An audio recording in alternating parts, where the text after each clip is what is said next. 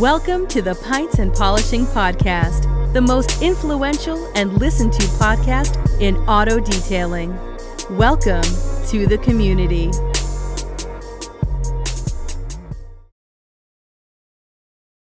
Hi, welcome to the Pints and Polishing Podcast. I'm Marshall. You can find Nick and I at the HyperClean Specialist Group on Facebook and or TikTok, HyperClean Store. Definitely go interact with us there. We love being uh, interactive with people at TikTok. Big fan of it. I'm also a big fan of Boulevard Unfiltered Wheat. This is one of the most original craft beers that I first got into. There was uh, another one that started floating around here in Oklahoma. And um, this one's out, I think Boulevard right there out of Kansas City. Yep and uh, went up uh, years ago when I was in Kansas City and did a little tour. It's a it's a great place. I was I don't know about you, but when you're walking through the liquor store and kind of looking through the beer section, is there you ever have that moment where you almost feel like the beer's talking to you and you're like, oh yeah, hi, yeah, I want to drink you, yeah. Yeah. I want some of you too. They want some of me. Yeah. That's the way I was. I saw Boulevard wheat and I just was like, man, I have not had this beer in so long. Had to grab it. It is one of uh, my old all-time favorites, but it's been a long time since I've had it. So good a traditional wheat beer.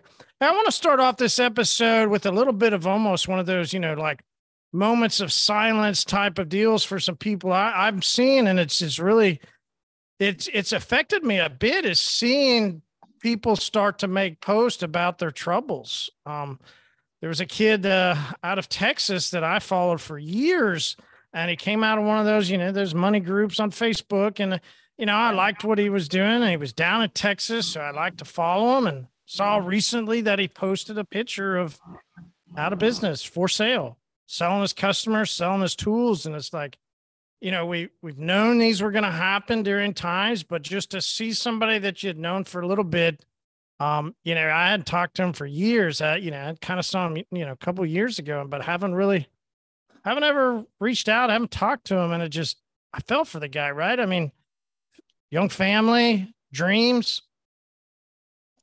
You never know, right? What makes it go away? Kind of look at him and you go, huh.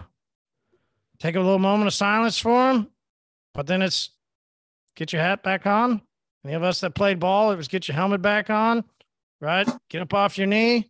Time to go play ball again, right? Like you feel for the people, and at the same time, you go, huh? Time to cry over spilled milk. Got to get back to it, right? And just keep keep climbing, keep climbing. Hey, I don't know about you guys, but uh, there's a fun little thing that I would like to know what you guys think. Would you laugh? And which one would you laugh at?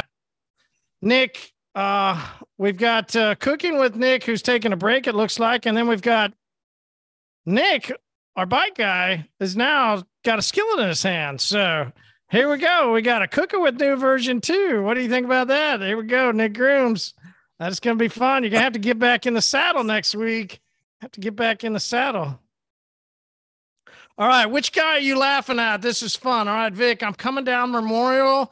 I'm down south. For everybody that wants to know, this is a a real real busy area of our town.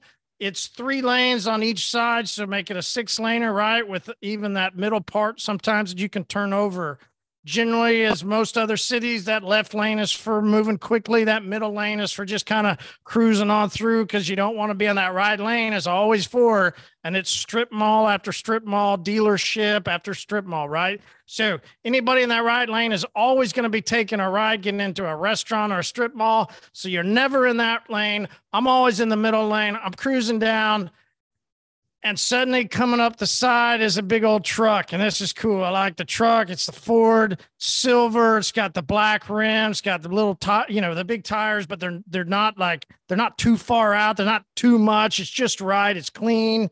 It's got the black glass. And what makes it even better for those of you that know if you're a true oklahoman and if you're that good old boy that you probably got that you probably got the party in the back, and you're probably the new style party in the back. It's got a real fancy curls and it's business in the front, but it's curly too, right? That seems to be the new trend as everybody keeps I know other people in the rest of the country no longer wear mullets, but everybody in Oklahoma still keeps wearing it. I don't know what it is about it, but we love it for some reason.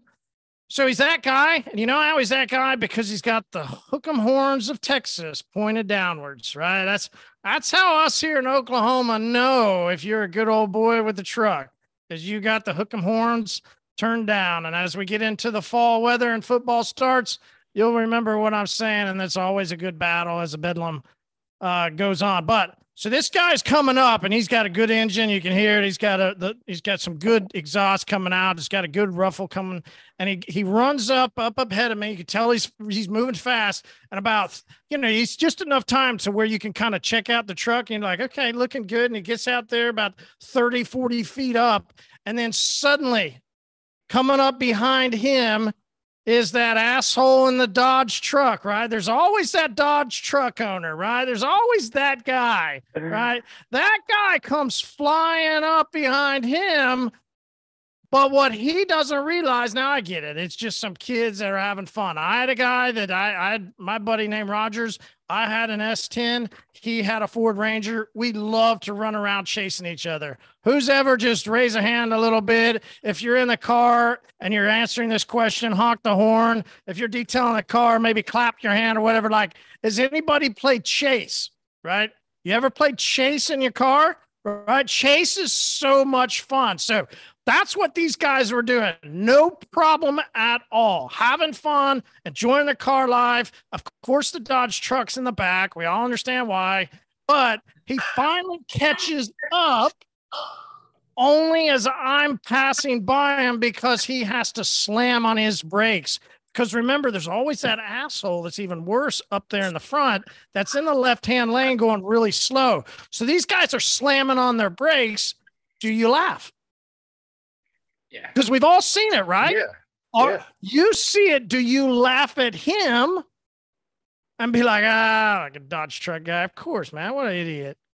Or, and about 15 seconds later, as I'm going down, here's the other person I wonder because you're in three lane traffic, right? There's always these two guys, they're having fun, they're chasing, but then the person that's just flying through traffic, going too fast, and gets pulled over and you go, why? Why in the world were you trying to go fly through here? This is not a place to be going fast, you know. Or do you kind of go with you know little three fingers up, you know, like peace be with you as you go on, you know, Hunger Games type of deal, you know, like do you laugh at the guy that got pulled over by the cops?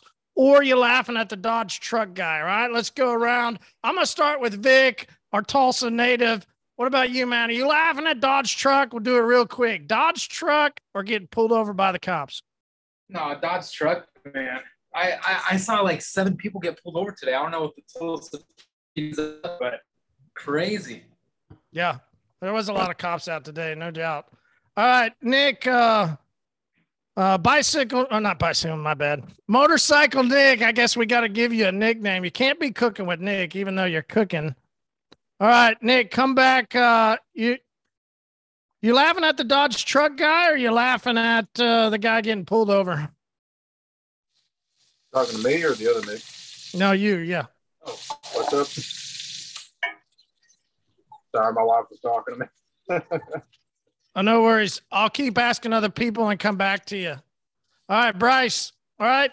Uh, you laughing at the Dodge truck guy that's flying up, or you're you laughing at the guy that got pulled over by the cops? Bryce. Uh, Dodge truck guy every day. Sorry, it was uh, having some issues there. Yeah, no worries. You just gotta unmute when we're when we're ready. Cool. All right, Dodge yep. truck guy for you. That's two Dodge truck guys.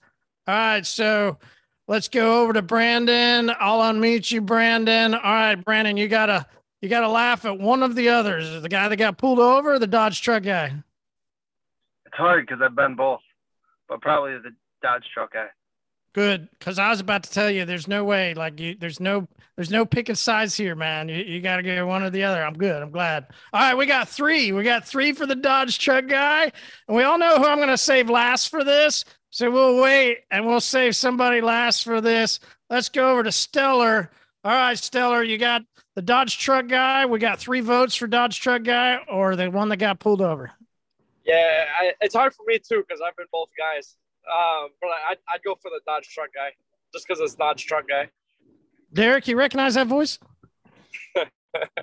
No I mean- way, he's back. You recognize that voice? What's up, guys?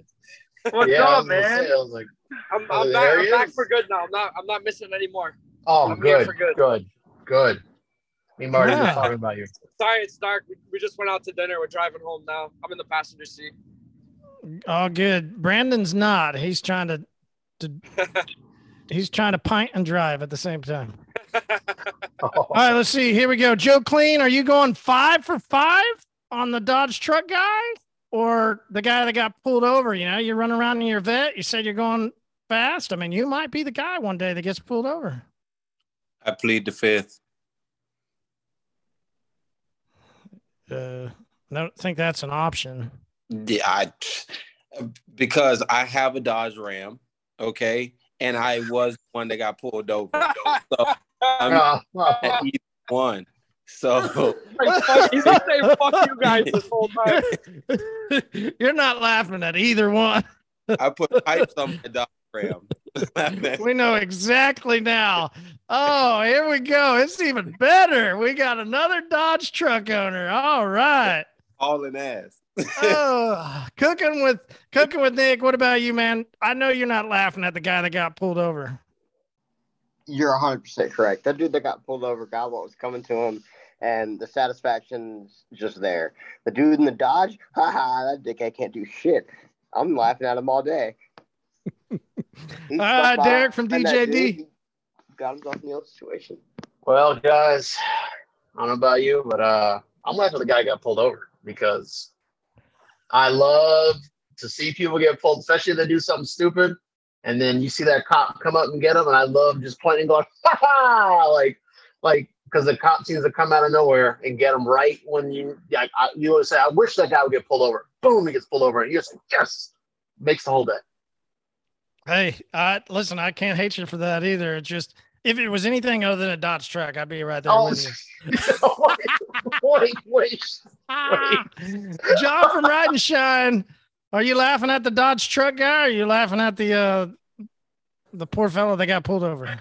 Oh, I got the best of both worlds. Uh, in this case, I had a Dodge truck up my ass for 22 miles. Then he decided to whip around me, cut me off, slam my brakes, caused me to slam my brakes, come around the corner, and as soon as he got kind of he got his ass pulled over. So I laughed both ways the whole fucking time, and I Yes. I, I slowed down just to get off the off ramp, just to go back around and laugh again. That's how Oh, justice served. Yeah No, no. was the best damn day because usually I'm the one getting pulled over and he was up my ass and I mean he was ready to fight and I'm like dude whatever and sure enough come around the corner and sure enough there was a state patrol sitting right there so I just laughed I, I had to pull over I couldn't breathe I laughed so hard That's awesome. All right, Mr. Dodge Truck himself, Dustin Stanley. I know you never drive your Dodge truck like that, young kid. I know you're always in the, the middle lane cruising around. So you don't ever get into those type of situations, do you? Did you don't laugh at that guy? You, you laugh at the guy getting pulled over, right? Oh yeah, I'm definitely laughing at him, the one, the one getting pulled over. But you know, I, I'm calling a little bullshit on this whole conversation here, because um, you know, you guys must be hanging out around some awfully slow trucks. Because my Dodge, it, it ain't real slow. I've taken plenty of WRXs, STIs, 350Zs, the Gapplebees a time or two. I mean, it's a little rowdy. It's a good street driver, you know, but most of the time we just can't see over the dash. I mean, I, I'm five seven, tent's a little too dark. I, I can't see shit. So if I'm up your ass, it's probably just because I don't see you. That's that's exact words from a Dodge truck owner right there. If I'm Yeah, up you your know, ass, it's because I can't see you. you know, we're, we're busy TikToking and, and everything else while we're going down the road. You know, we got other stuff going on, more important stuff. All right, so are you laughing at the guy that got pulled over then, huh? Oh yeah, it's always comical to see uh you know see somebody else pull, get pulled over when you're running with them, and they get pulled over instead of you. It's always a great time because you're not getting the ticket. Yeah.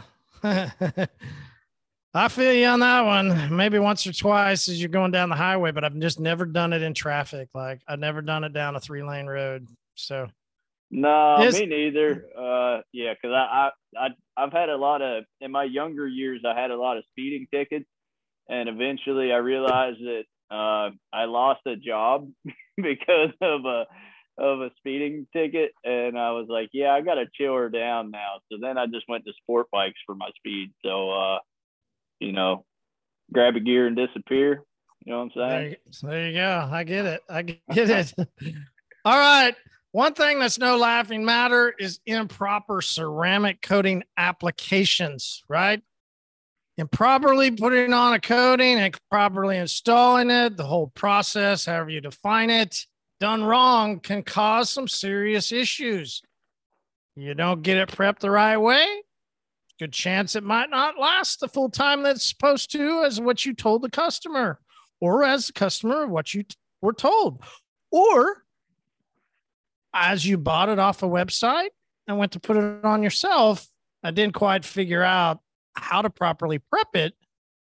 And so it just might not last as long.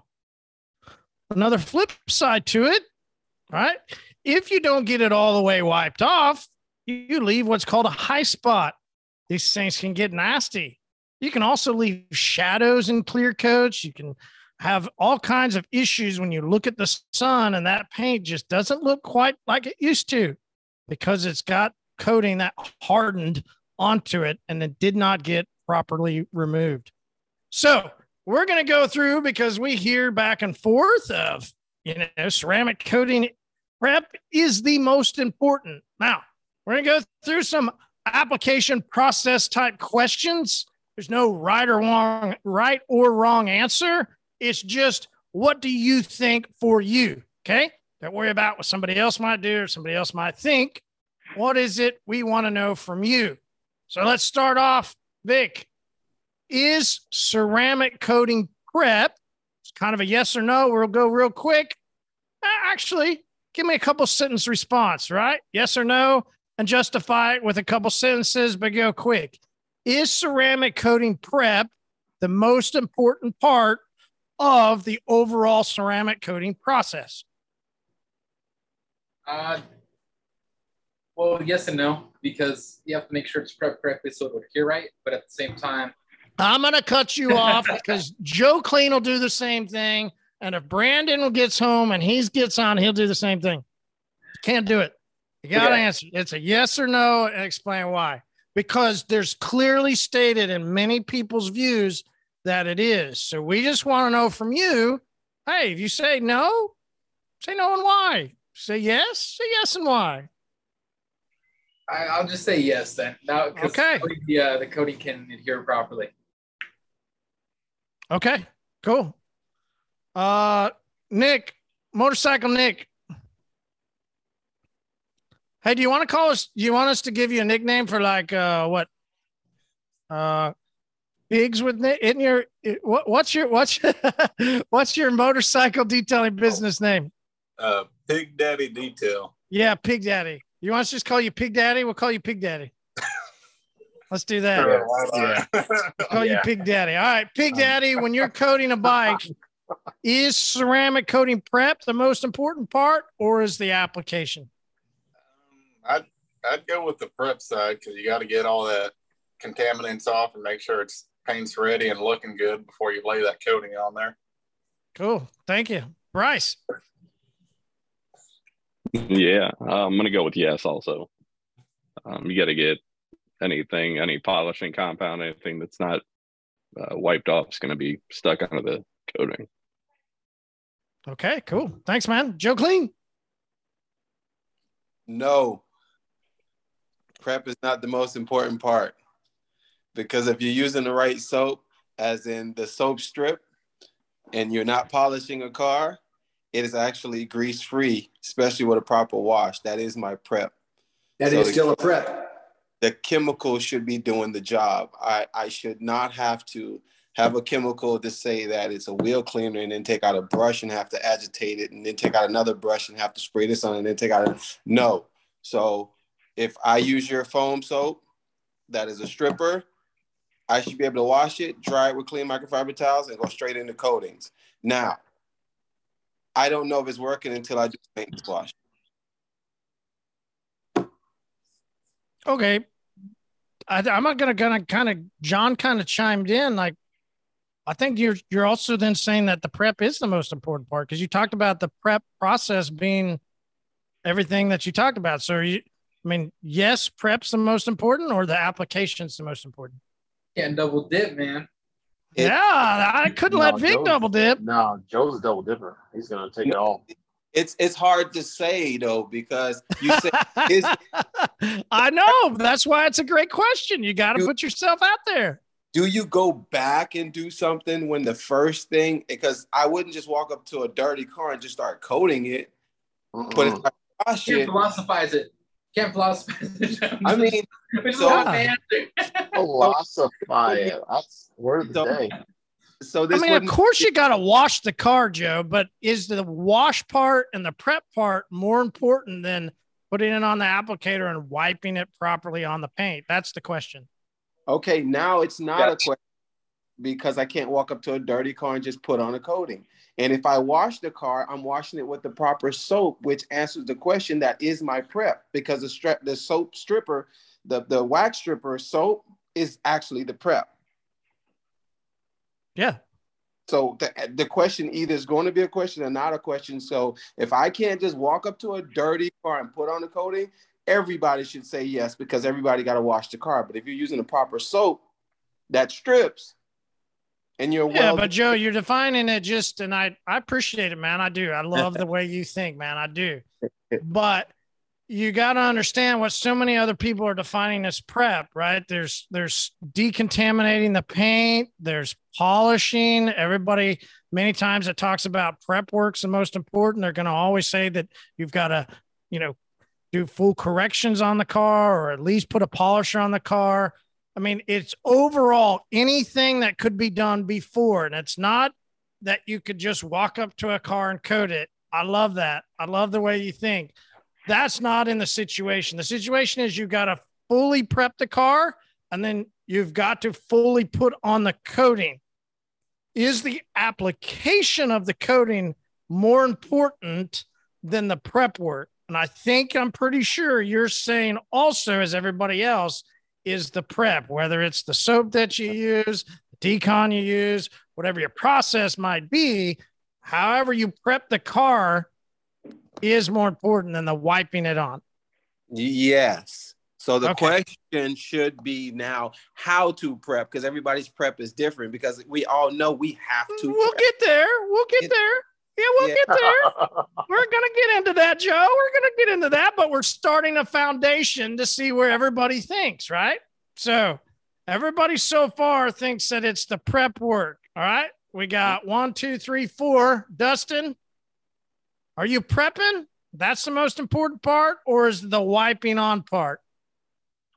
I, I mean, there, there's really no solid answer to this because they're both equally important, right? Uh, okay, me, I'm going to stop you too. I would say no. I would say that I could teach somebody that just got hired on how to use uh, HyperClean Fuego to spray on paint.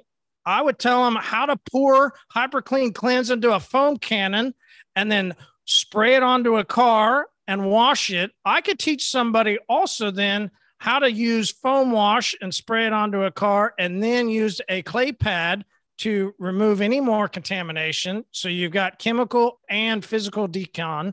And then I could teach somebody very easily how to dry the car. And then if I really had this customer that needed it polished, it's pretty simple to hold the DA systems that everybody has now today and just go over the paint real quick. That's prepping. But if I give somebody brand new a coating and try and have them put it on an applicator or wipe it on a section and get it all removed inside of a window and not leave any high spots, but not remove it too soon, and everything that goes into the application phase of it becomes a lot more technical. So, as I've cut agree. everybody else off, that's why I cut you off too, Dustin. Which then is more important, the technical part or the prep part that really anybody could do? It- It's that for me. It's definitely the finishing aspect of it, of laying the coating down and getting it off without any high spots. Uh, because I, I can teach anybody to throw some Dawn in a foam cannon, and we'll just say Dawn, for instance. We all know we all use Hyper Clean Cleanse, right? But I can just be like, hey, throw the Dawn there. Here's the clay mitt. Wash it, foam it, clay it, boom. We're ready to go, right? The hardest part is teaching people to look for the high spots, look from different angles and stuff like that. Because the last thing we want is a customer to see, hey, what's that smudge right there? All right. So your answer So- is: Are you the first one? You're the first one to go. Uh, application is the hardest part. Most important. Yeah, absolutely. I, I mean, because I, you know, with employees, with employees, it's easy for us as detailers, the business owners, to be to to absolutely have it dialed in. I know what to do, this, that, and the other. but I'm in. telling you, Oh, you dialed in. somebody called Nick. But anyways, when you get employees, it is tough to teach them to look over every little thing from different angles to look for high spots. They have it in their mind of okay, I just wipe, wipe, flip my towel, grab another, finish with that, and go on about my day. That's the hardest part to teach. That's the hardest part of a whole coating job right there. All right. Joe Clean's biting at the jaws. He's got to get in. He can't wait anymore. What's up, Joe Clean? Okay. Uh, mine's is just the word of what's important or what is the hardest. Because this is what's throwing me off. Because yes, it's very important to prep anything, but it sounds like we're saying which one is the hardest to do. Prep the car first or coat it? Because it sounded like Dustin was saying how hard it was to train somebody on high spots. No, he said he said what's most important to you? Yeah, what's most important? That's why I'm getting thrown off because of the word important. Um, because prep is always important. Anything before you even lay a house, prep work is important because you gotta lay the foundation. You can't just build it on sand. So that's what I'm trying to figure out. The word important is what my question now is. That's what's throwing me off is the word important. Are you trying to re re revisit your side, your question? Are you trying to re redo No. your? Are you I'm trying, to trying to redo revamp yours? Yeah, trying to revamp No. it. I know redoing Joe Clean. I know redoing. All right, Derek from DJD. Most important or hardest? Which one to you do you think? Well, I consider prep everything, and I mean everything before the coating. Yeah. And I'm talking everything else. I'm, and then wash, decon, clay, polish. If you're going to polish, I use power polishers personally, and then go right into coat. Then then right there, after that, then you're coating. So I consider the prep, yeah, really important. The coating, like I said, most times pretty easy to apply, but the prep to me is the most important. Prep is key, as I always I've been saying for a while. I like all the prep for before the coating. Okay. Thanks, man. Cooking with Nick. I still think the prep is definitely the most important. That's the first thing I think of. Um, like you can use whatever method you want to to prep it. Is it going to be using prep soap or IPA? Like whatever that that prep is going to make the difference between a one year coating lasting 90 days or a full year or a three year coating failing in six months. Like if you just lay it on and, and forget to wipe it off, guess what? There's still gonna be something on the paint, and that's something there. Do we really want that flashy rainbow product? No, but that's the hardest part of it. But I don't think that's the most important part of it. So I'll go with prep. You're going with prep. Thank you, sir. All right, Mac. Doesn't look like you're at. Uh, you know, I was driving by this past weekend. We we dropped off my stepson. He he was in this uh this uh, uh this class, this camp where he learned to code video games. And then when he every Sunday he can come back and play. And so we dropped him off to play. We're like, let's go grab a little bite to eat, have some beers. We drove right by the Olive Garden and I threw on my brakes and I was like, hmm. I mean, the bar did look tempting, the food looked good. And I was like, you know, you can have some Peroni. I think I've had Peroni at Olive Garden. You can have some Italian beers. You had Dos Equis, I believe. Uh, but we went on down to the seafood place and had a little uh, seafood broil and had some Dos Equis down there with some Cajun shrimp in a boil. All right, Mac, what about you? What's the most important part? Is it the prep work or is it the actual application? I would definitely say the prep work is probably the most important. Um, I wouldn't want to lay down um, a coating on top of like brake dust or any uh, contaminants that are beneath the surface. That would actually affect the duration and the durability of the coating. Okay. Thanks, Mac. John from Run Shine, what about you, brother? It's all about the prep. Uh, I just got done doing a free training to uh, three local detailers on how to uh, ceramic coat. But the biggest thing is the conversation was exactly that. Do we prep or do we not prep? And I've showed them when you don't prep what can happen, and I show when you prep what can happen. If you are looking for longevity and you're telling the client, regardless whether you're using a coating, sealant, or wax, if you don't prep it, it's not going to last. End of story. Cool. Thanks, John. All right, Alex. Back from the past. What about I- you, man? Are you, uh, Yes. you My- on the prep side or the application side? Definitely prep. The coating can only be as good as the surface you're applying it to, right? So I'll definitely vote for prep. Coating can only be as good as the service you're applying to. Okay. Cool. All right. So here's the next question. Everybody's voting prep. Prep's the most important thing. What is the first thing that you guys look for on a vehicle that you know that you got to spend time prepping, right? Because different vehicles have different parts that you got to really work on sometimes. What is the first thing? Okay. Vic, first thing that you look for in the prep phase that you know, right? I look for this because I know I'm going to have to work on it. Uh, well, I guess first thing would kind of be seeing if the customer wants any scratches removed. Okay. If they don't, then I guess it makes your prep a lot easier. Okay. Let's go ahead and say the customer doesn't have scratches. All right. So good, good idea. We'll throw that out. Customer doesn't need quote unquote scratches. We're going to define scratches as more than, um, you know, those uh, swirl marks that some people claim that they see, which we definitely see plenty of swirl marks from a high speed rotary buffer.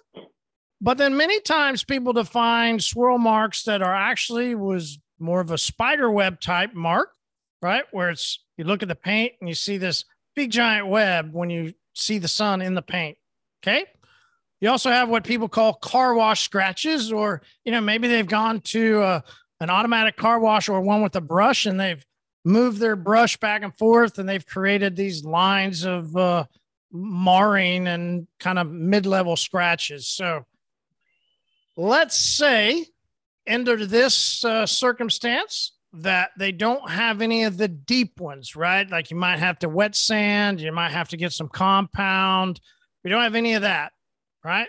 We might have a little bit of the light marring, but the customer isn't concerned so much about heavy cutting. So might have some light marring in there. There could be a little bit. Now go. Um, yeah, for now. Uh, I mean, I guess heavy brake dust. Okay. Cool. That's a good one. Heavy brake dust. All right. Big Daddy. What's the number one thing? The first thing you look for on that bike before you coat it? You're going to work on prep. And what's the first thing you look for? Well, I guess uh, contamination, like you said, either brake dust or on the paint itself. I guess just stuff. A lot of times around here lately, we've been having a lot of tree sap and other stuff. Stuff all the trees just getting on our vehicles. But I have to get all that stuff off. Okay. Cool. So brake And dust and contamination on the paint. Yeah, use a clean soap. Usually all I do is just clean soap, foam it, scrub it down, and then rinse it off. Prep the paint and stuff, that panel wipe, and we're usually good to go after that. Okay. Cool. Thanks, man. All right, Bryce. What about you, man? Uh, I'm probably gonna feel the paint, see if it needs clayed. Um, I know on a couple episodes back, you guys were talking about whether or not uh, cars need clayed every time. Um, but brake dust, see if I'm gonna need Fuego as an iron remover, uh, light colored cars for iron contaminants. Um, other than that, see if they want those small fine swirls removed.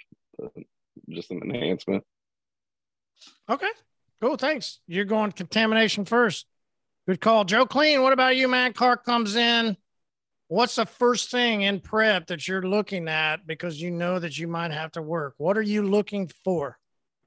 Uh, I first go down to um, I look for the tar, you know, the rocker panels. Um, I look for if they have splattered paint because sometimes I've had it to where I've detailed a car and I went to go prep it, like meaning to wipe it down with the alcohol and whatever, and realized I still had splattered paint on the bottom of the door areas and the back fender. So that's one of the main things I look for now. Um, looking for the rocker panels for any type of tar, gum, um, you just name it, anything that's splattered that's not a part of the car. And then I let that soak as I'm washing the car with my like goof off or whatever I have to break that down. Cool, man. Thank you. Dustin, first thing you look for during the prep process? Uh, typically for me, it is the trunk. Uh, so whether that's a back hatch, the you know the trunk of the car, the bumper, because uh, that's where you get the most contaminants, um, especially up here. Uh, a lot of dirt roads, gravel, stuff like that. Um, and then it's the, the rockers for me uh, when I'm prepping to coat a car. All right. This is why I really think, and here we go. Cheers, community. Here's what I love about community because Dustin just makes a statement about where he's from, the most important thing. For me, I would never have thought to look at the back part of the vehicle first. I always look at the front bumper. That's the first place I look. What do those bugs look like? How's that going to look? What does the hood look like? That's what I love, man. That's awesome. I would have never thought to look at the back part of the vehicle first. So that's yeah, cool. it's uh, it, like I said, that's usually the roughest part of the vehicle up here. Um, for us, our bugs aren't nearly as bad as they are down in Tulsa, Oklahoma. But uh, occasionally, if we get one that's in for our stage one, which comes with zero paint correction, uh, it's just Uno. We will uh, just quickly run a polisher over the front of it, get those off, if they didn't come off in the wash process. But yeah, the the trunk, the rear hatches, especially white vehicles, dude, they come in like orange on a regular basis. yeah, no fun there. All right, Derek, what about you? Prep work, what's the first thing you look for? Um, like you said, it's not really going after swirls and stuff, but um, I usually look at the lower panels of the light, usually kind of to see if there's any built up stuff, and then usually during the wash process, I'm usually feeling the paint and see if it needs to be clayed. And if it does, then go into there. Okay. Cool. Oh, cooking with Nick. I gotta go with iron, man. Like brake dust buildup or industrial fallout. That's usually one of the first signs. You know, I, I work with a lot of new cars. You guys know I work for Tesla, and uh, a lot of our cars come from the rail yard. Um, after a long journey on the rail yard, you're going to accumulate some rail dust a lot of times. So, one of the first things I look for when prepping a car is going to be iron contaminants. And it'll either be built up in the front or the rear. But if it's a used car, it's always going to be really heavily built up in the rear, like Dustin said. But iron is one of the first things I look for because we have a defined process on how to take care of it quickly and effectively. Um, don't do that, then the the end result of whatever we're doing is diminished. So it's an easy thing to look at with a big effect, a big result, and we have a defined process on how to take care of it. So that goes first. Okay, cool. Mac. so I two things I I look for new cars with those new tag plates.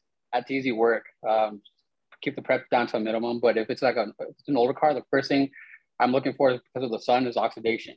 Um, I'm looking at the hood and the roof uh, for oxidation. So that way I, I, I, warn them in advance that some, some preparation and, and correction is going to be needed to, to lay a coating on top of that. Ah, good one. Good call. John from Ride Shine. I'm with Mac. The first three things I look are the hood, the roof, and the trunk, because those are the, the, the biggest things out in Arizona that get trashed the first. So I always have to check it and then check my paint gauge to see what we can even work with. Otherwise, I've turned away work because there's not enough to work with. Um, but yeah, or they'll, or they'll have us, you know, wrap the, the, the roof um, because they want the roof wrapped because the is clear coat's going. But yeah, that's those are the three first things I always check for any vehicle. John, do you guys even get bugs out there? We get it in seasons, and so like I drove down uh, down by Lake Havasu, and I'm pretty sure I, I swear I'm pretty sure I hit every damn butterfly that is known to man. It seems like because I couldn't even see the front of my vehicle. The bugs we get are they, they come as they're migrating. So that's that we don't get a whole lot of bugs, but yeah, we do get some. And, and it's more or less when you start getting it out towards the uh, agriculture side of it. Okay, cool. Good to know. All right, Alex. What about you, man? What's the first thing as you're prepping the vehicle? What's the first thing you look for? For for me, it's water spots. We we have like really hard water around here, and sometimes they come off really easy. It's cake, and other times it can be such a time killer for me um, that it's it's important for me to figure that out even before I give uh, the final invoice. Um, Yeah, because it can be brutal, and and I usually upsell glass uh, coatings when I when I coat the paint, um, so they they can definitely be a pain in my ass for sure. Good one. All right. Next week, we're going to talk about how to find water spots, ways different people locate them, different ways to remove them. Because I recently worked on a vehicle that I chased water spots, and yeah, it's not fun chasing water spots. It's really not. So, want to talk through some different ways everybody goes and chases water spots, different ways they go after them. So, good call, man. Uh, water spots are definitely. uh, I did not look for water spots and then after everything was done and I was ready to go code. Yep. But what the hell are those? Well, that, that's Like- the thing. You, you can do a one step. Yeah. And still, I you, did. You wipe. You wipe it. You Yeah. think that's gonna take care of them. You wipe it, and they're still there. They're still there. I went, okay, here we go. So I'm with you, man. We're going to talk about that next week. So love to see you back on. All right, Brandon Shaw, what about you?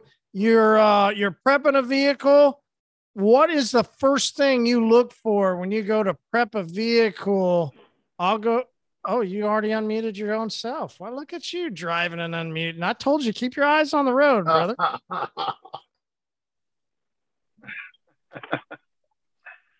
I usually look at the condition of the paint with the customer and ask them what they see because, of course, my eyes usually see more. Uh, and that's where I start. So I try to figure out if the customer wants to fix the damage or if they're happy the, with the way it is and just clay bar it, give it a quick polish, and coat it. I did not expect you to say that at all, Brandon. That's pretty cool, man. Why? What do you Like- expect me to say? I have no idea why. I really didn't. I, I had no expectations of what you're going to say. I just didn't expect you to say that. so Oh, I wasn't offended. I was just wondering what you what you were thinking. no. So, well, I guess maybe if I'm real, uh, I would think that you were going to look for swirls and stuff, right? Swirl free Syracuse. hey, here we go.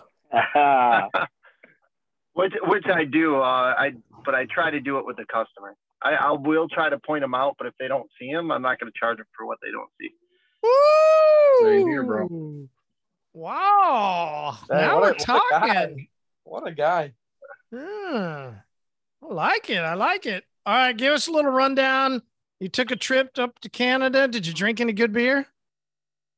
You better have. Um, I looked everywhere for Guinness. It took five. Even yeah, we're talking good three beer. different Irish. Good beer, Brandon. Good beer. Not chocolate, Whoa. not chocolate milk. Oh my god. No, I had a Guinness on Market Street, and it was delicious. Ah, okay, we're just giving you shit, man. So that's the only beer you found in Canada was uh uh Guinness. Yeah, I, did, I didn't drink a lot while I was there. Um, I didn't really know anybody. I just I went to check down check out downtown, and I stopped at a bar and had a Guinness, and that's about it. Nothing exciting, just a lot of training. Okay, man. Well, I hope you enjoyed the Guinness. I saw the I did. picture. I did. I did wander into. I, I saw a supermarket near my hotel. I wandered in and didn't realize it was a Japanese supermarket. and I got in, and like everything's in Japanese. I had I had no idea what anything was. It was pretty crazy. They could have just gone and said Sapporo. They'd be like, oh, over aisle 52. They had like uh, what was it? It was uh, sweet and spicy sauce, chips and lime chips and cucumber. They had all this crazy stuff in there. Sounds awesome. Ooh. Sounds like my kind of place. All right. Last question as we go around, and then we'll get to the tab out question. We'll do this one quickly. Okay. So, how do you test for contamination? All right. This can be a couple different ways. Everybody's got their own opinions. Um, but what do you look for? How do you test for it? And what is your way of dealing with contamination in the prep process? All right, Vic. So, I mean, we'll do like an iron remover, and then if like we don't see, you know, contamination coming off, then necessarily clay. We don't have to. Okay, cool. So you're um, chemical decon and then always mechanical decon with clay, or sometimes? Uh, sometimes, like there was a Tesla that was like brand new, and um, we did you know cleanse, and then we did uh, iron remover, and there was really nothing coming off from the iron remover. Um, you know, kind of like touched the paint, and there was really no, you know, like what do you call it? it was then that really it seemed like it needed to be clayed. Okay, So cool. We just didn't clay it. Okay, great. All right, Big Daddy. How do you deal with contamination? What what's what's your process? What do you do? Uh, pretty much just using that cleanse soap. But I haven't came across anything too heavy since I've been detailing that I need the clay. I'll be honest, being a beginner, I haven't actually gotten into clay or used all that. I haven't really had a purpose with it with your cleanse either to really need to do clay, I guess. But Okay. It's been coming out pretty clean. Maybe, maybe I need to look into clay later, but I come across something a little heavier. yeah, no, all good. I mean, it's it, it- you don't have to do any. I mean, it's what's what's coming into your shop and how do you deal with it. So cleanse and fuego, and you're good to go, huh? Yes, for the most part. Okay, cool. Thanks, man. All right, Bryce, what about you, man? What's your approach on decontamination? Mechanical, chemical? Do you do it before you you soap? You know, walk us through your process. Uh, how do you decon a vehicle? Yeah, I strip soap, um, and fuego, see if I'm getting anything. Um, then I'll I always touch the paint, whether that's good, bad, um, to determine if I need to do a mechanical decon. Cool. So touch the paint, meaning you just rub your fingers across it. What do you do? Yeah, just to see if there's any grittiness um, before and after fuego. Uh, if there's still something there that fuego isn't picking up, I'll clay. But if not, or if it's been recently cleaned and clayed by somebody else, no reason to put clay on it again. Okay. Uh, how do you test if you you just just your finger? Do you ever use anything else? This is this is uh I, I asked the question because I've always found it fascinating. Over the past years, there has been a movement, like you said, to not touch the car, right? But one of the things that I've always done to help sell to a customer of why they should buy a decontamination before they get a protection, and that's whatever form of protection that you want to put on the vehicle of why they should get their their car clayed is I will have them touch their vehicle. And specifically, I would have them many times I would ask them, and it, I finally stopped doing it because it was such a random question to ask. And the people that didn't smoke would kind of look at you at like, what? So I would usually just already have a like, you know, whether it's a sandwich bag or some type of wrapper or cellophane or something. But at first, I would ask him, right? Hey, do you smoke? If you do, can I use that little wrapper that's around your cigarettes? Right now, you just would run into random whether they did or not. So I just tried to avoid all that, and I would grab the, I would just have the sandwich bag already loaded. Curious, Bryce, do you ever do this? You know, just give that to the customer and have them use the bag or something that's that inner intermediary between the fingers and the paint because it really does help elevate whatever it is in that paint that might be contaminating. Do you ever do that when you have people touch the car? I haven't done that, but I've seen it um, done by other people. Uh, most of the times, I've got at least like a one step enhancement already lined up Mhm. um, for swirls or anything. So I'll just clay it anyway, or if it feels smooth to me, I'll I'm going over it again with the I'm one glad you step said anyway. that. All right, so Bryce, you you fall in the camp, or so to speak, the theory of every time you're going to put a coating on, you're always going to do some type of polish or one step. So naturally, you're going to go ahead and clay it before that anyway. Is that I, I think is what you're saying? So far, the cars that I've done have at least needed clay. Um, they've all been a little bit older. Um, nothing new. Cool. I'm with, Thanks, I'm man. with you, Brett. Said I'm about the same thing. Yeah, yeah. I mean, there's there's everybody. Everybody does all kinds of different. That's that's what's beautiful about community, right? Love it. All right, Joe Clean. What about you? This will be interesting. I, I'm looking forward to this one. Well, you took my words. Um, I started out with cigarette wrapper, uh, the plastic around the Newport box. I had an old school guy taught me that probably about 10 or so years ago. He was like, man, check this out. Put it, rub it, uh, rub your hand across it. He's like, do you feel that? I was like, yeah. He's like, now take this here and put it on your two fingers and rubbed it. Dude, it felt like I was rubbing across Mount Everest because it actually projects the the brake dust and fallout and different things inside of your paint.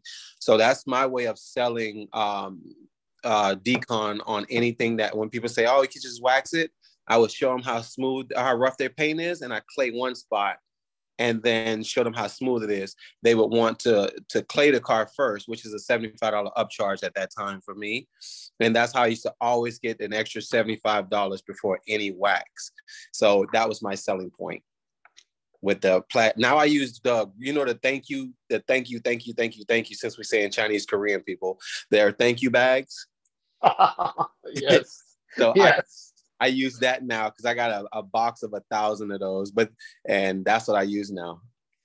You mean like the like if you go to a a Chinese restaurant and get takeout, takeout yes. and they Yep, all have that bag. exact same bag that Mhm. says thank you?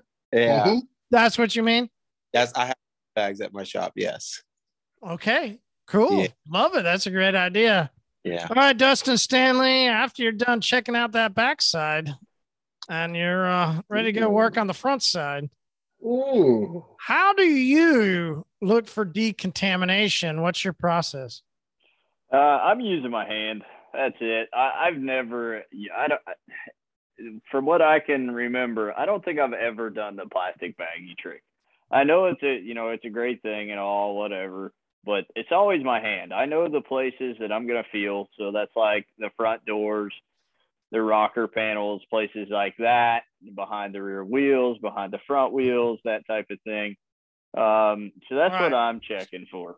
So during what part of the process do you put your hands on those parts? Is it you sprayed it with foam wash, you've done cleanse? What is it? Are You you've washed it and then you look. I mean, when do you touch the vehicle? Is it before you've even washed it? Nope. So that's uh, after I wash it, after we hit it with Fuego and let that dwell. And then uh, while Fuego is on there, we're actually going to take a clay mitt and go over the vehicle. Um, and if the clay mitt doesn't take it off, or I'm going to touch it with my hand, uh, always do.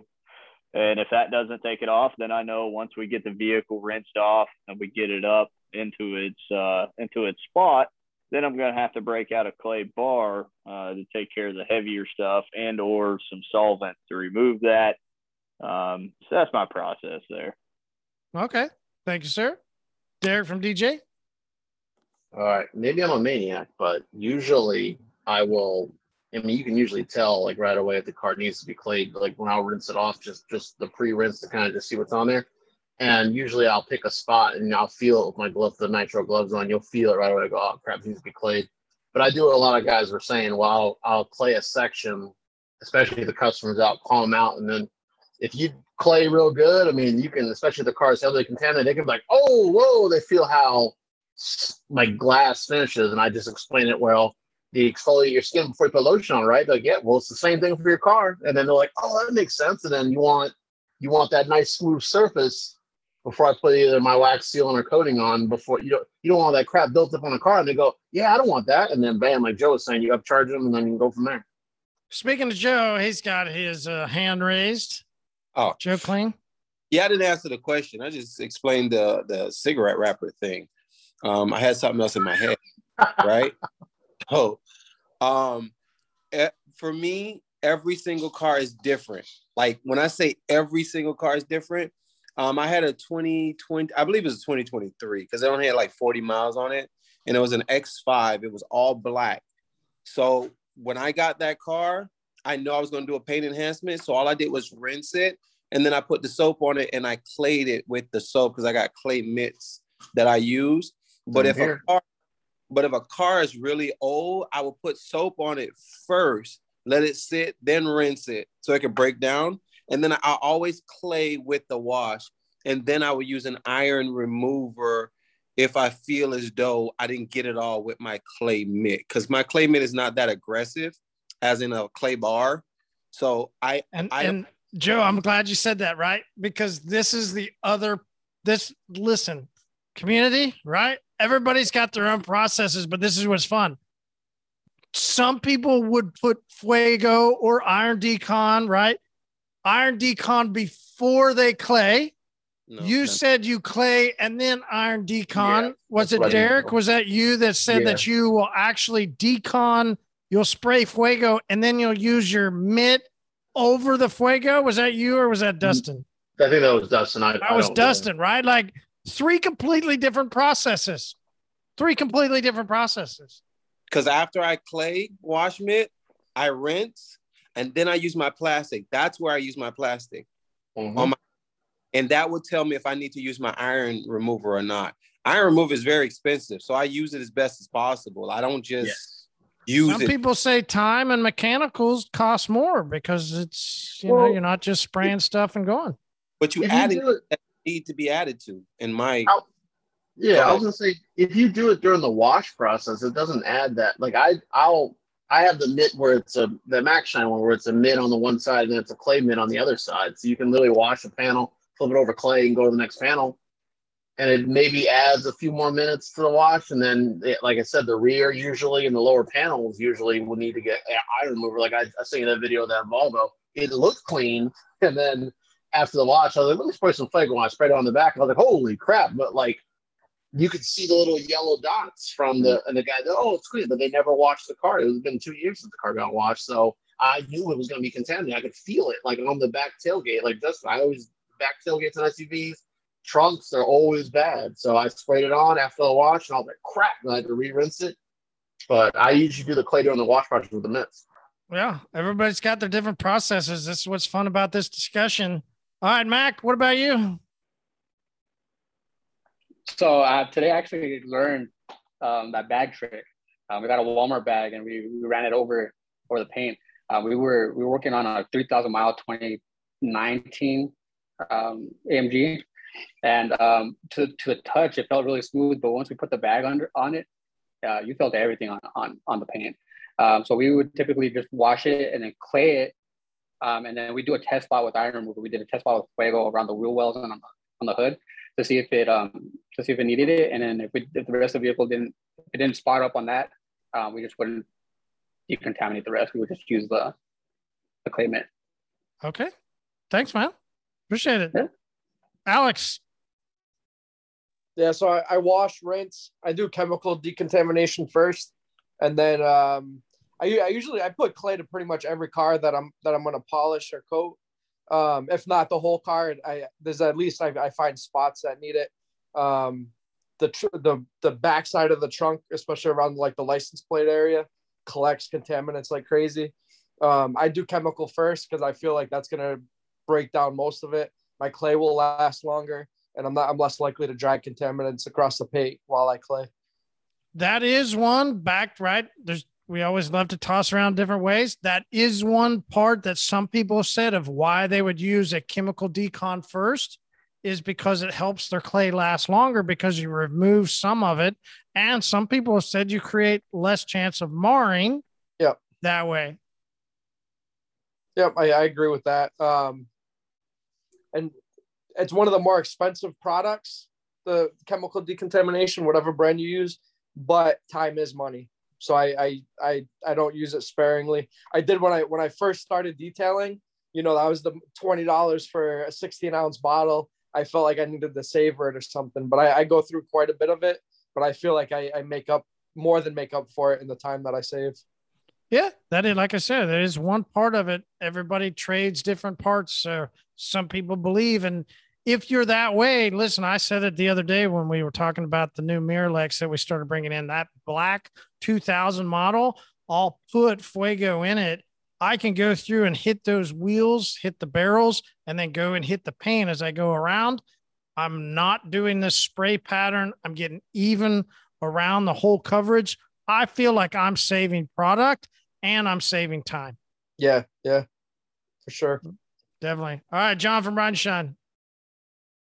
I was brought up in the auto body world, so I, I I see with my hands, and so I'll always touch a vehicle after it's been washed to see if I can feel any contamination.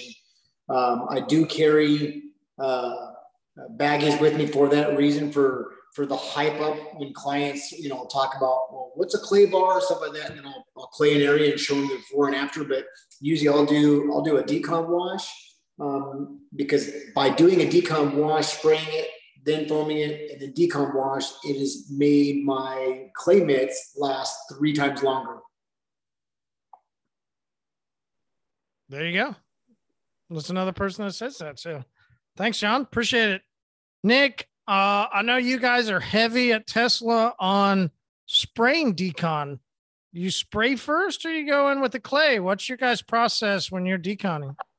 Uh, both at Tesla and in my personal stuff, I'll always get a feel of the paint. I'll rub my hand on it. Usually I don't use a paper bag, um, unless I'm, I'm, I'm training somebody to know what to look for. But um, yeah, usually I'll, I'll just use my hand and feel the paint and get an idea of if it's contaminated or how much, and we'll chemical decontaminate it first, and we'll let the chemical do the work. Um, as you mentioned, um, uh, decon is usually, I believe, pH neutral. We can let it sit for a little bit, and I want to let it do as much work as we can, um, and minimize uh, mechanical contact as much as I can. So we'll let it sit and, and we'll let it dwell and do whatever it can. And if we have to go over it with clay, if it's not doing enough work, and we just have to get in there, sure, we'll, we'll use a clay or clay mitt and, and get in there and take care of it. But chemical is, is preferred to always go first. Cool. Thanks, Nick. All right, Brandon. I know you're sipping on something there. It didn't look like a cold beer. It looked like a what a Starbucks coffee or something. What do you what do you got over there? We got a milkshake, some French fries, and spicy nuggets. Oh, now we're talking. All right. What kind of milkshake did you go with? Just vanilla. Just vanilla? Why do you say it like just vanilla? Why don't you go like vanilla? Like, is there other options? I don't know. It's uh it's vanilla, right? It's uh pretty basic. Oh, we know all about vanilla here, don't we, Brandon? Yeah, we do. Uh-huh. All right. So, what about you when you're deconning? Are you uh, you hitting it first with uh, chemical decon? What do you look for? How do you do it? What's your process? Are you going then with uh, clay bar first, or is that second? What do you do? Whenever I'm coating a car, I'm gonna typically I, I don't think I've ever coated a car without clay barring, in all honesty. Oh, But um I typically you can see it right when you're looking at the car, looking it over, you can see decon- decontamination in the paint. okay. What are you looking for? Because you say you can see it. Yeah. Nobody else has said that, so that's really cool. When you see it, what do you see? You can see it's kind of clogging the reflection. You can see it's kind of dull. Um So you look at the lights and see the refraction of the paint inside the light. Yeah. Cool. And then if I'm gonna clay bar it, I just do it while I'm washing it. I foam, you know, you do your wheels, then I foam the car, clean it, and then when I get it all clean, I refoam it and I clay bar it. So John from Ride and Shine said he sees with his hands. You see with your eyes. Yeah. You don't touch it. How do you? What do you do with the touching part? Um, I mean, if you have to, but typically touching it is just to show the customer. I mean, if you have to. if you can't see it with your eyes. No, I, I, I mean, most cars that are contaminated are pretty dull. It's usually pretty apparent, but if it's minor and you got to feel it, yeah, you rub your hand across it. Usually, you feel it when you're washing. It's and you gotta Yeah. wash What do you mostly? That's what I was going to say. What do you mostly feel when you wash? What's your contamination up there in Syracuse? we get a lot of uh, pollen contamination. Bird poop here is like worse. I, even a guy in Miami said it's like the worst here than it is anywhere in upstate New York for some reason. It just eats right away at everything. Uh, and then we get a lot of brake dust. We get a lot of salt, salt contamination from throwing salt on the roads. That's get gets clogged in the paint pretty often. Cool.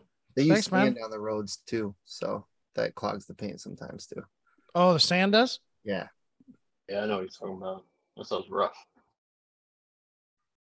Hmm. You know what's rough is that time of the night where, well, Alex, I know you feel sad. You've been back, but you know, there there comes a time, right? Comes a time that you just got to tab out. it's time for that tab out question, Derek from DJD. What's the tab out question of the night?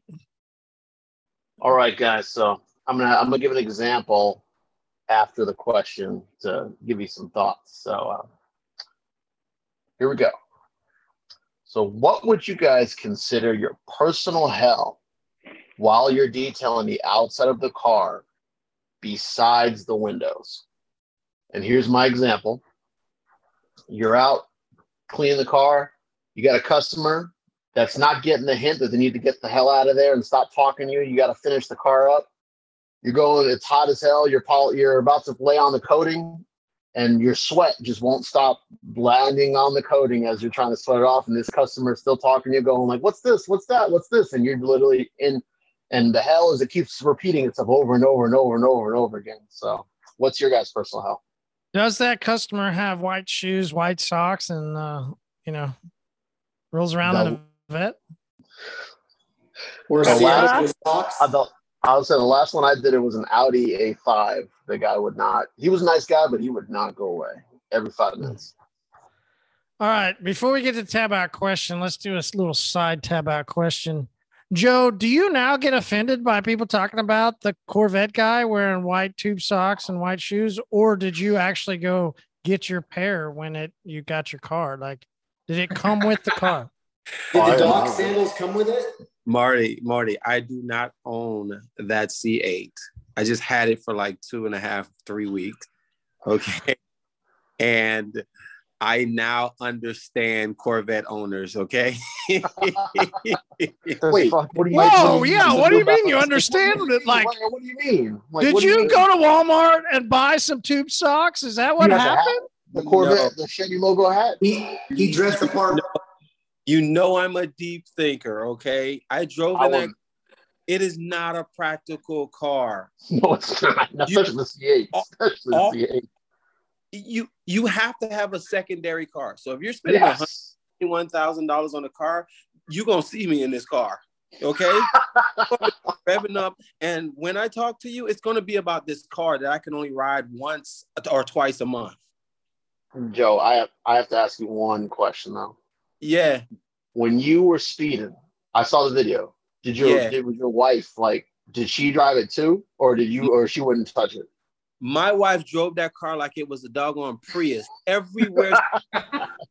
Dude, she went to Target in the car. She did return in that car. She went to Wait. pub. She had to use the front trunk and the back. We had so much trash in that car because of loose items. Dog, it was.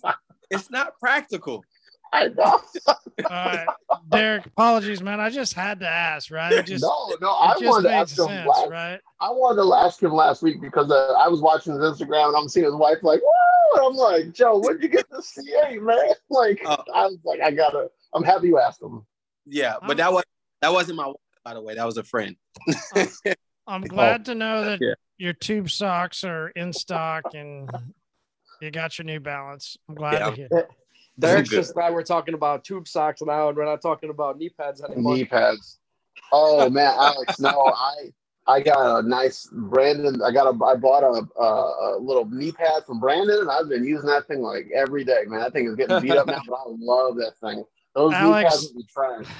He got tired of wearing his knee pads and he went straight to like he just throws some little pad down on the floor now. Man, You wear those in public? Maxi it's a shame. Alex. It really is. It's really That is a shame. a shame, man. I wear those. I went. You know, we talking about the Home Depot and put you working today. I'm like, uh, yeah. And the guy would just smile at you, and he see the white compound on your shirt, and you'd be like, "Oh, "I'm yeah, he's with you. I'm smiling at you, all right? Yeah, he knows what you've been doing. I'm sorry. Fucking whore. Actually, my other shirt, I, I should have worn my other shirt. I actually did get compound on my shirt, my All other team. detail shirt. Hey Derek, my my buddy at my Cars and Coffee asked for a free detail, and I took one of those pads and threw it threw it in front of me, and he didn't get what I was saying. He was just looking at me confused. Everyone else. I love those, man. You know, when people ask me, where'd you get that? I'm like, oh, this is the Mac Shine knee pad. Saved your knee. It's like, That's terrible. Real quick. I know. It's terrible. All right, Derek. All right, remind us what the tab out question is because we chased uh we chased a little rabbit with Joe Klein. So, what would you consider your personal hell while detailing the outside of the car besides the windows? All right, we all know Alex's. He said he's got to run. We all know for him it would be that he didn't have his knee pads on and he, he couldn't get a hold of, of Brandon to get one of those pads. We all know. We all know. All right, Alex. I know you said you got to run, sir. What's what's your answer? What's the uh what's the worst hell that you would go through when you're detailing the outside of a car? I'd, I'd have to go back to water spots. Um, they deal with the client, the client watching. So most of my clients, I the relationship I have with them, I could basically tell. them, He actually likes it, Derek. He likes them watching him. He he actually he, No, no, that- that's the relationship. He actually Also, does like I, it. I can I can tell to get fucked and like they're cool Wait. like that. Wait. But if they're not cool like that, they can get fucked anyway. Because after that job, I don't want. I probably don't want to deal with them again. Derek, I'm pretty sure if we remember, Alex is the guy that took a dump at somebody's property around the tree when we were Yes. talking about. I was- remember? Yes, So, yes. That- you that know, wasn't me. He he's got a different type of clientele he can deal with. that was not me. When, when was that conversation? Was that the RV conversation? Yeah, it was like it was a detailed RV. And you got you got to take a number two. Like, are you going inside? And then and everyone's You're yeah. like, no, I'm going around the tree. And we're like, wait, Yeah. what? Oh, Wait, I wouldn't. If, if anything, I, I, I probably said that that's why I bought a, a full size transit. Ah, you got the bathroom inside there. You get to go. A, a Speaking of full size the vans, Vic got one, and we we know what he does in that. Oh yeah. Alex, man, good to see you, brother. Thanks for hopping on. We'll see Yeah, you next week. It's a pleasure, Nice guys. seeing you, Alex. I'll see you guys next week. See you, man. See you, man. All right, Vic. Here in Tulsa, what's your worst hell when you're you're working on the outside of a car? I, I think I think Joe Clean might have touched on this. Um, I heard it in a in a podcast before, but like you know, we're working on a car, and we're trying not to it's real hot outside, sunny, and you know you're washing it, um, and somebody pulls up and they're like, "How much?" Like trying to talk to you and stuff. I'm like, and then you're like, you know, it's like this weird predicament where you have to like dry the car off, but then they're just staring at you and like they're like, "Hey, hey, how much?" I'm like, "Wait, like let me let me finish this panel real quick." But because because it's a weird hell, it just happens over and over and over. Yeah. You can't get out of it. And you're like, ah, no. Like, It's like perpetual cycle of jackassery. Uh, yes. Good one, Vic. Good one. All right, Bryce. Personal hell. What's your personal hell? I'm pretty new to the game. I don't really have anything that has bothered me so far. Okay. Joe Clean, I chased that rabbit earlier and I forgot to come back to you on the personal hell part. What's your personal hell on the outside of a vehicle? was was going to be the one that I was going to reiter- reiterate. People saying, "Hey, how much?" As if they can walk up in the restaurant and say, "Hey, I'm hungry. How much?" my situation. I had a guy this weekend do the same thing. It was 102 degrees, and we were. I was running out of water because my I'm using too much water on the car, and I had eight more cars to go, and I couldn't get to them because I ran out of water. And while I was had the soap on the car, a guy said, "Hey, can you do mine next?" Because he had a Porsche, a brand new Porsche too. I was like, I really like the Porsche, but I was Mm. like, oh, and while I'm looking at him, my window soap dried up. And then I got I got I got some hard stains, but I had to use more water to wash it out, bubble back up. And that was a little bit of water I had. That had pissed me off because I took my eyes off the car. Yeah. Yeah. So my rabbit trail is because people saying how much from a distance. Florida sounds like a tough place to clean cars.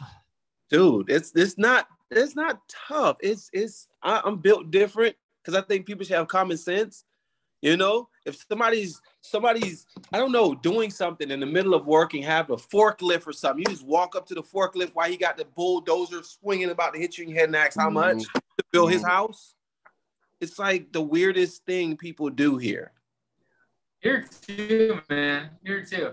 Oh. I had, I had, I was working on a car the other day, and I had a guy, one of the like trying to sell like the insecticide, like whatever for the house, and the guy, hey, we work on this car, and I'm like, bro, I don't live here. I told him like six or seven times, but he just kept trying to sell me. I was like, sir, I just told you I do not live here. I'm working.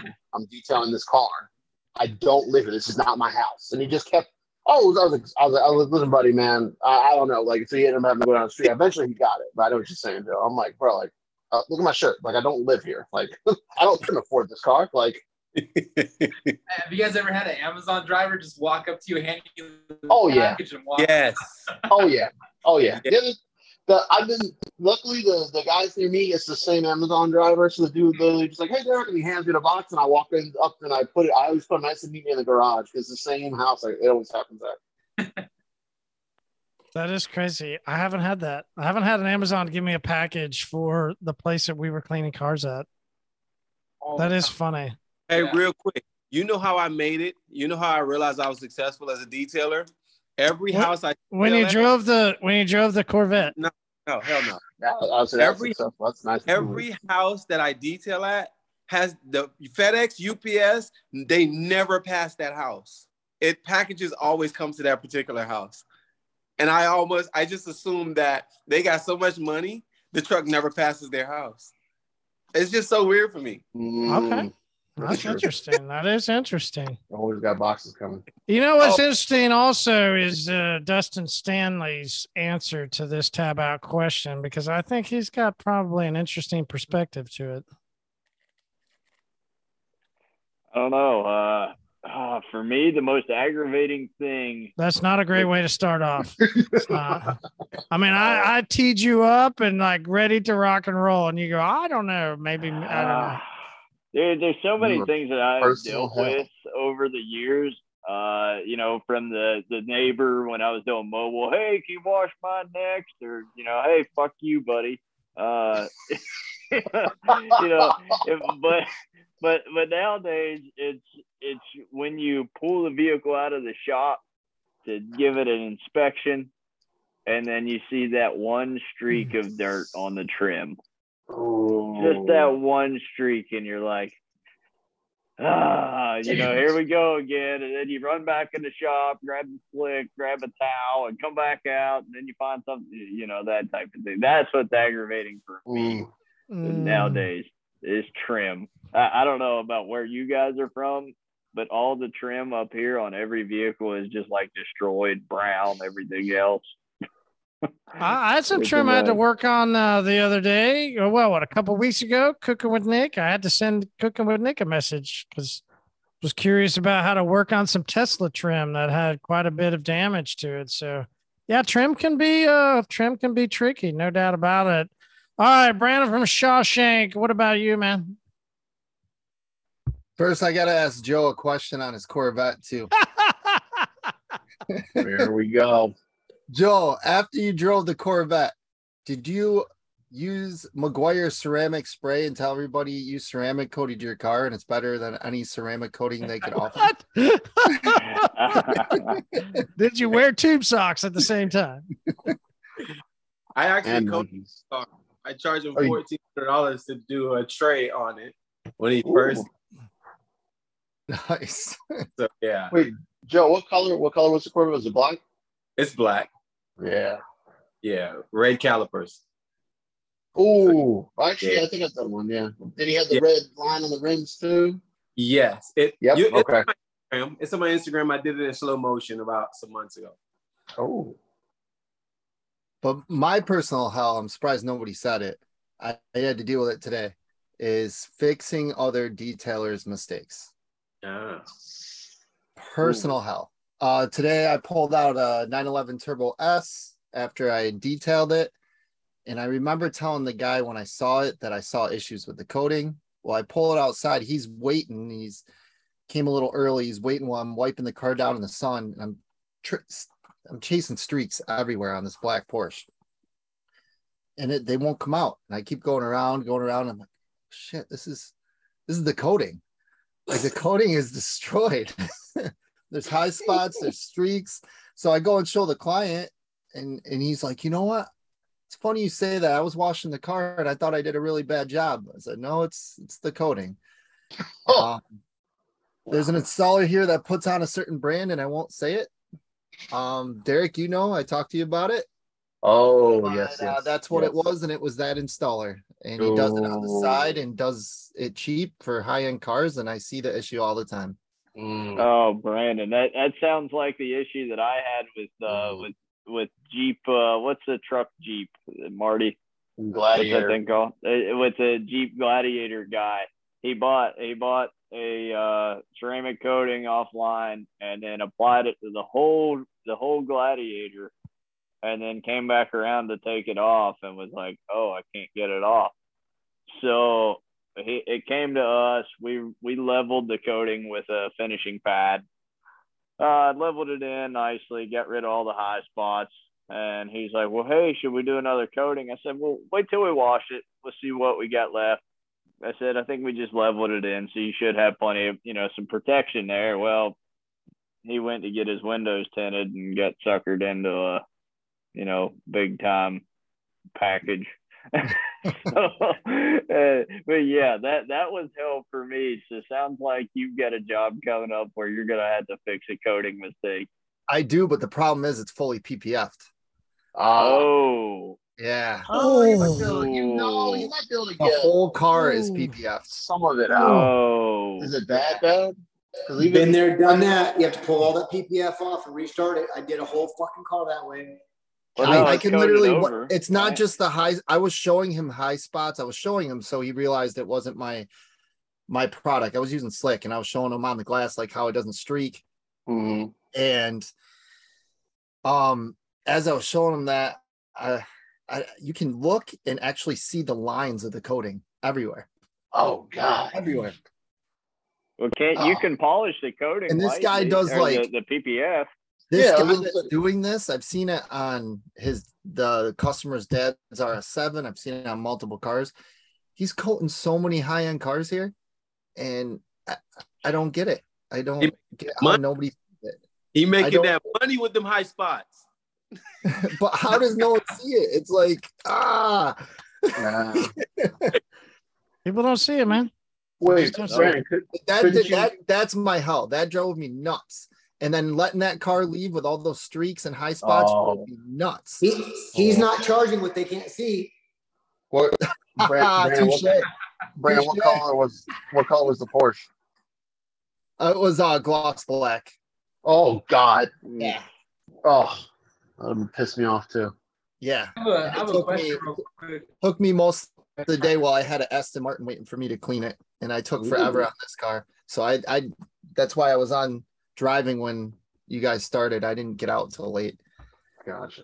Vic is trying to interrupt the tab out question with another question. Well, since we're on the topic of coatings, um, I mean, we haven't been in business for a full year yet. But like, let's say we were to put Uno on a car, um, and then you know, like a year or whatever comes up, um, can we just like apply Uno again, or would we have to take what's left on there off and then reapply Uno? We haven't a- been through that situation Do yet. a prep and reapply it. Okay. Just right on top. Light, light prep and redo it. Okay. Yeah. Cool, cool, cool. That's it. Derek, you had your hand up. Anything else you wanted to add to that?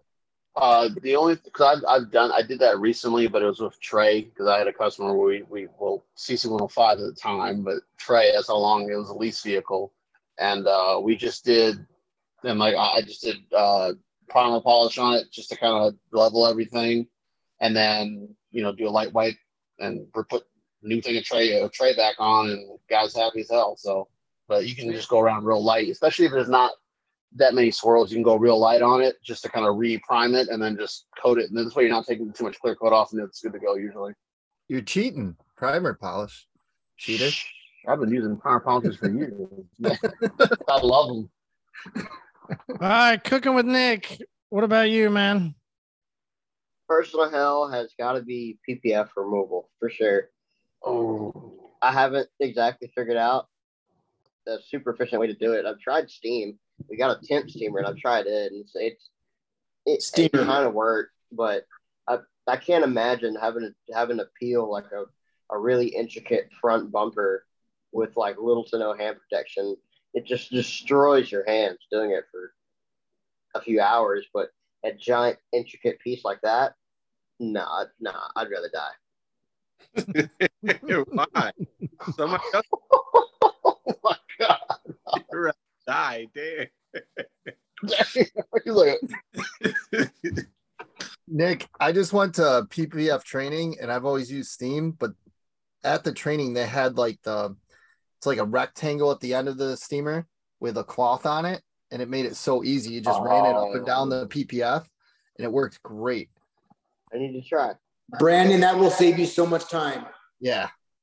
Brandon, was it like the head that's got the clip on it so you can clip the towel to it? 'Cause I've seen those. Yeah, isn't that And, the same? Isn't that what everybody uses for carpets and seats with the steamer? Yeah. I mean, Dustin's the steamer king. He was asking me earlier. You know, Captain Oh, not not the Steamer King, but it does it does play a lot of uh you know, it works in a lot of areas, that's for sure. Are you guys talking about the microfiber like the bonnet that goes over? Is that what you're talking about? Yes. Oh I've no, I've used seen it. literally. No, I I thought it was a ta- I mean, the way I've always seen steam on carpets, and Brandon, this is interesting. You brought it up. I haven't seen it this way for PPF or removing anything like that. Most people, when they're doing PPF, you see them taking every attachment off and just using that very narrow, straight shoot. But what you're saying is actually a carpet tool that you put on that triangle part of the steamer with the clips and you wrap it like a diaper and you put your Yes. your Yes. microfiber towel like a diaper around these clips generally that's the way i always see people using steam for cleaning carpets or seats spraying an enzyme or another cleaner and then going over with steam on seats i've never seen anybody do that for ppf so that's a pretty interesting little tip that you just gave out because that's, not a how I- common how thing used when I'm removing it. It- It's just it cuts your time down because the steam goes everywhere versus just one small area. So I There learned you- that trick about two years ago, and it really it. is cuts time down. That's it. And that's what I was going to say to you, Nick. If you would use more moisture of steam versus just the vapor, the water clings to the PPF, keeps it hotter longer. It's like grit sticking to you versus just vapor. So the, the bonnet makes the heat Mm. hits metal and make a direct heat to the PPF. And it stays hotter longer so you can pull it off with the, the glue adhesive to come off. Wow. Yeah. community Unless it's seven year old 3M, and then good luck. Yeah, good luck. yeah, I was say, uh. Get your razor blade out. that yellow stuff. All right, that was a good horror story, Nick. Personal hell for you. It sounds like uh, it's a tough one to deal with. Let's finish with John from Ride and Shine. My two personal hells, uh, just because they happen on a regular basis when it's 110 degrees. No, it has to be two. What? Because they they they both fucking What's, happened today. what's everybody got to do this or that? Like, you just No. can't answer the question. No, no, I'll it's tell you what.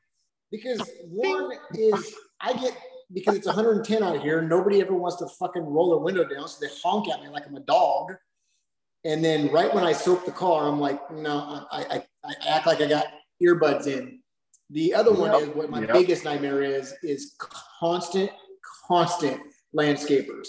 I get pull the car out, get it all checked up, and landscapers are out there blowing shit around all the fucking time. That is an interesting battle. Absolutely true. That is a it literally is probably the unspoken battle of the industry is mobile detailers versus landscapers. Absolutely right. I'll Absolutely tell right. you, I haven't had to deal with that for a month, and it's been beautiful. all of my my my maintenance clients, I know all the landscapers now, and they're all cool. They always ask, "Hey, you starting you finishing?" And I'm like, "I'm starting." They're like, "Okay, we're gonna blow this way. We're good to go." And then I'm like, "I'll get it in." So we finally have gotten gotten a rule down with the area that I'm in when I get majority of them. So it seems to work out a lot better. But damn it, we just get this done, and there's all this freaking dust all over the place from them. Yeah. That that uh, mulched up grass that they chewed up, and depending on where you're at. But I tell you what, Vic, there's no doubt that Bermuda grass is pretty dusty in the summer. Whew, it's tough. Or the spring when it's they're chopping up the, the Bermuda grass that's been dead from the winter. Listen, everybody's got different grass in different parts of the country. So that is an interesting one, John. Nicely done, man. Way to close it out because the the battle as a mobile detailer with uh, somebody mowing the yard. Absolutely right. Good call. Joe Clean, man, had a lot of fun with you, brother. Thanks for hopping on. Vic, nicely done. Love the photo back there, Muhammad Ali. That's a great one right there. Bryce, man, thanks for hopping on, brother. It's great to see you, man. What are you sipping on? What do you got there? The Sierra Nevada hazy little thing. Ah, that's a Oh, favorite yeah. right there. Yeah. Favorite right there, man. Pub favorite. Yeah, big fan of that one. Dustin didn't know anything about it, but we're glad that he came on, even though he owns a Dodge truck. Thank you. Great to see you as always. But yeah, right. Busch- Dodge truck and Busch bush light. There Busch you go. Oh, good one. Mac, man, thanks for hopping on, brother. Good to see you. We'll look forward to seeing you next week. Derek, great tab out question. And Brandon, uh, well, sad to hear that you only got to drink only that one beer and it happened to be that stout. You know, it is what it is. I've heard that there's decent beers up there in Canada, but apparently not. So thanks for letting us know. They only have Guinness that's okay and hard to find. I I heard the Canadians had some other beers up there, but you know, I guess not. So But in Ottawa, where I was, uh, in that province, they can only serve so high of an alcohol content for beer and liquor.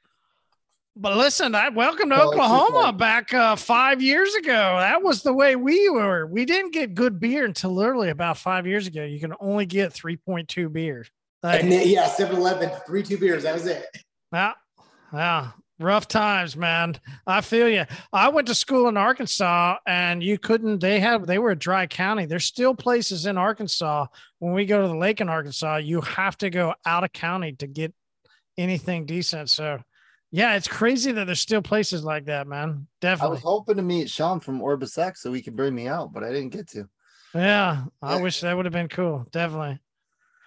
Cooking with Nick. Maybe we'll see you back behind that uh, grill next week. We look forward to uh, seeing what you're going to come out with, and we'll see you next week. John from Ride and Shine, stay warm out there, brother. I know it's uh, you, you had a you know a little bit of tough time staying warm, um, but we got faith in you, man. You're going to keep staying warm out there in Phoenix. I'm pretty sure. All right, guys, have a great night. Yeah. See you guys. Hey, this is Marshall. And you know, we would really love for you to be a part of these community pubs. They're so much fun. You get to have the chance to come in and talk to other people about the way you do things. Why do you do them? So come be a part. It's every Wednesday night, 7:30 Central. Zoom ID 918-800-1188. It's a place for you. It is a community. And this is the community pub. Hey, this is Marshall. Make it a great day.